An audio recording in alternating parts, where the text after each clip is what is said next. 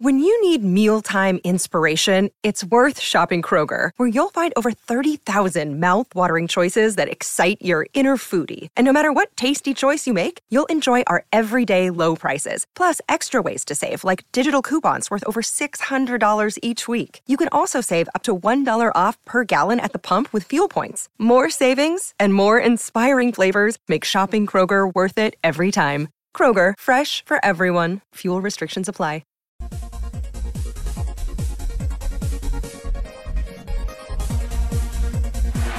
Gets the protection.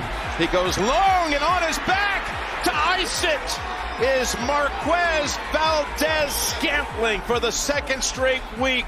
He catches a long ball. He had two of them against the Bills. You never know how many you're going to get to, um, if or if you're going to get to any. Um, and so it truly is special. Um, just to do it with these guys after what we've been through all season long, guys coming together, um, it really is special. But uh, I, I, told them, I mean, job's not done. I mean, our job now is to prepare ourselves to play a good football team in the Super Bowl and try to get that ring. Welcome back to You Better You Bet, brought to you by BetMGM with Nick Kostos and Ken Barkley on the BetQL network. Jim Nantz with the call from CBS this past Sunday, and then, of course, the voice of the great Patrick Mahomes postgame. Patrick Mahomes will be going uh, in about you know a little less than two weeks, Sunday, February 11th, against the San Francisco 49ers for his third Super Bowl ring.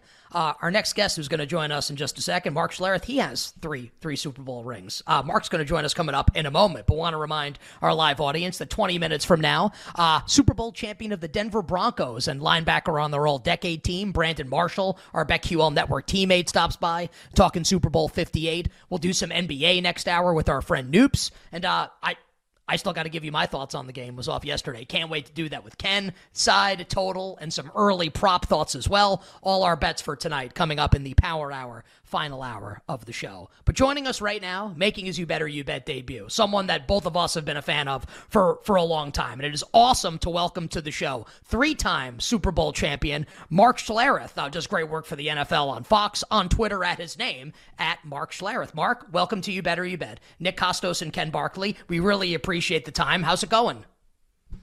It's going great, man. Pleasure to be with you guys. Mark, would just love to start with uh, maybe some thoughts from the, the two games that we saw on Sunday, then obviously get kind of your first thought on the Super Bowl. We played the, the Patrick Mahomes highlight there. That was the play that cinched it, but obviously, like a lot went into that game, positive and negative. Positive for Kansas City mostly, and negative for Baltimore. Like you, Nick asked a guest this earlier, and I totally agree with kind of this framing. Do you think that was more Kansas City winning the game, kind of seizing it, or or were you surprised at what Baltimore did in the game?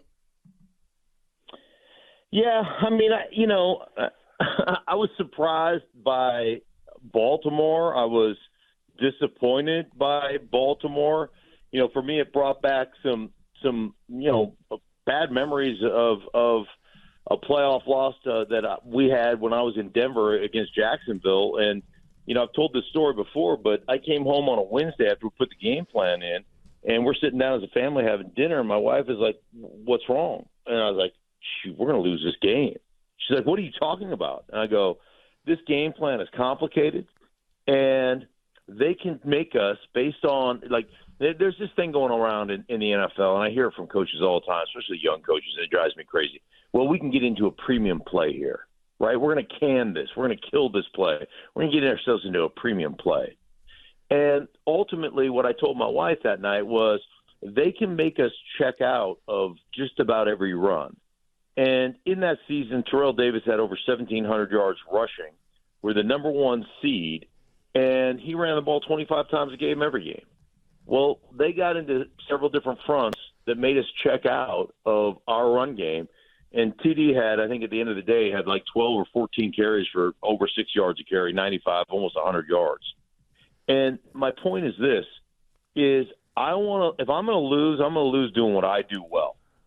That's that's how it's going to go. And I'm not going to let you dictate to me. And ultimately, the Baltimore Ravens are the best running uh, running team in football. And that zone read stuff that they do because Lamar is such a threat. Number one, you got to figure out how you're going to play the edge, right? How you're going to play that play, and it's just about impossible. And if Lamar pulls the ball and threatens the edge, well, I mean, oftentimes we've watched him he's like a, a varsity player against JV players. These are NFL players. He makes look like JV players. And so a couple different things happen. If you hand it off, half the time the backside is so frightened of Lamar keeping it that they can't constrict. They can't squeeze down. So there's huge cutback lanes for the running backs. And then if Lamar keeps it, he's a freak show. And oh, by the way, all their play action RPO game comes off of that.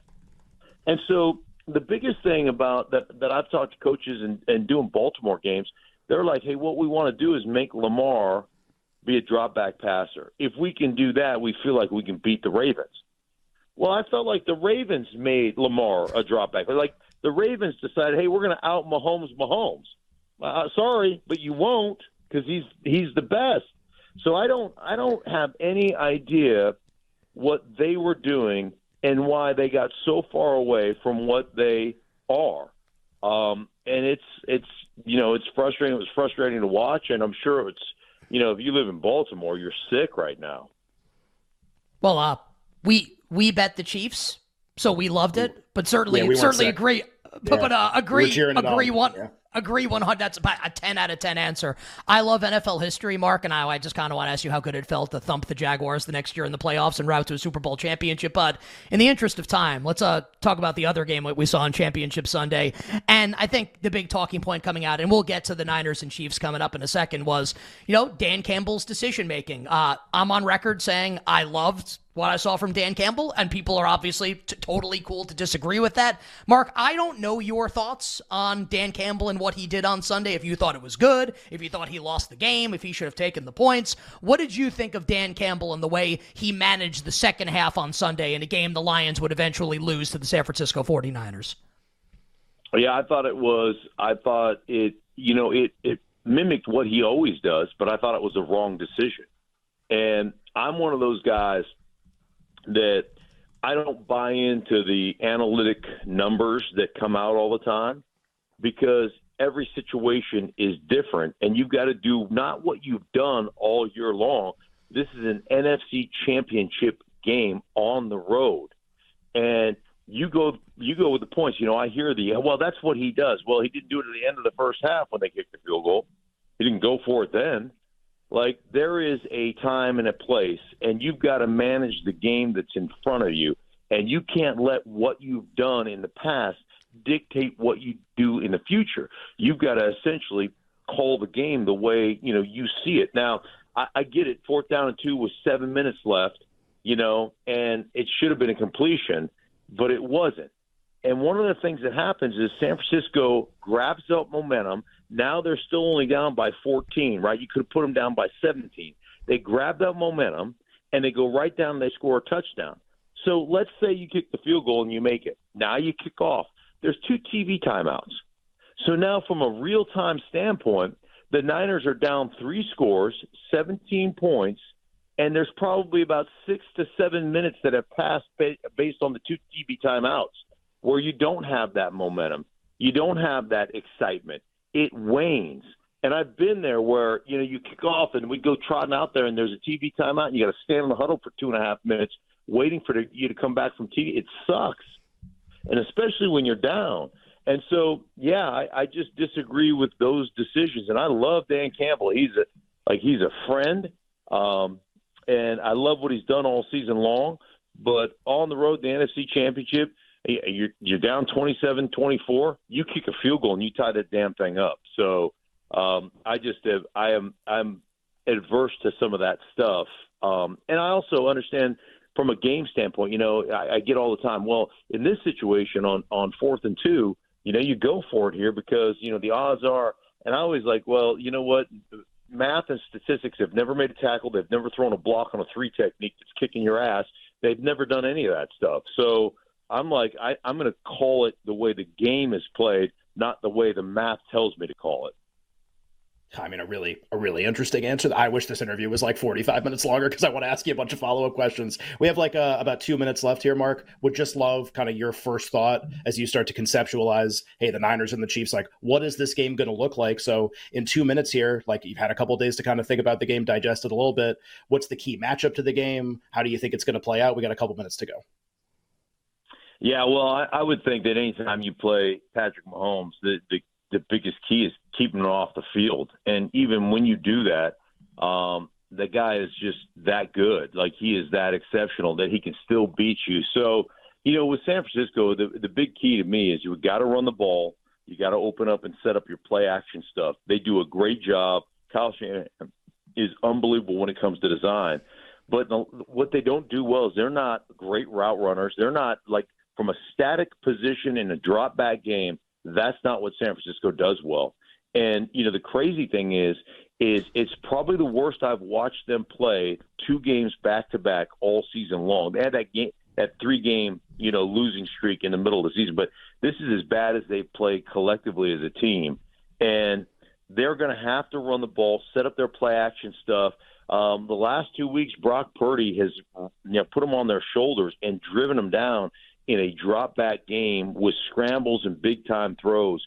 I just don't think you're going to beat Kansas City doing that. You got to get back to doing what you do, and you've got to do it exceptionally well. And they haven't done that in the last two weeks. So it's it's a really interesting game. But you know, playing keep away from Patrick, I think, is one of the biggest things you have to do if you're going to beat Kansas City.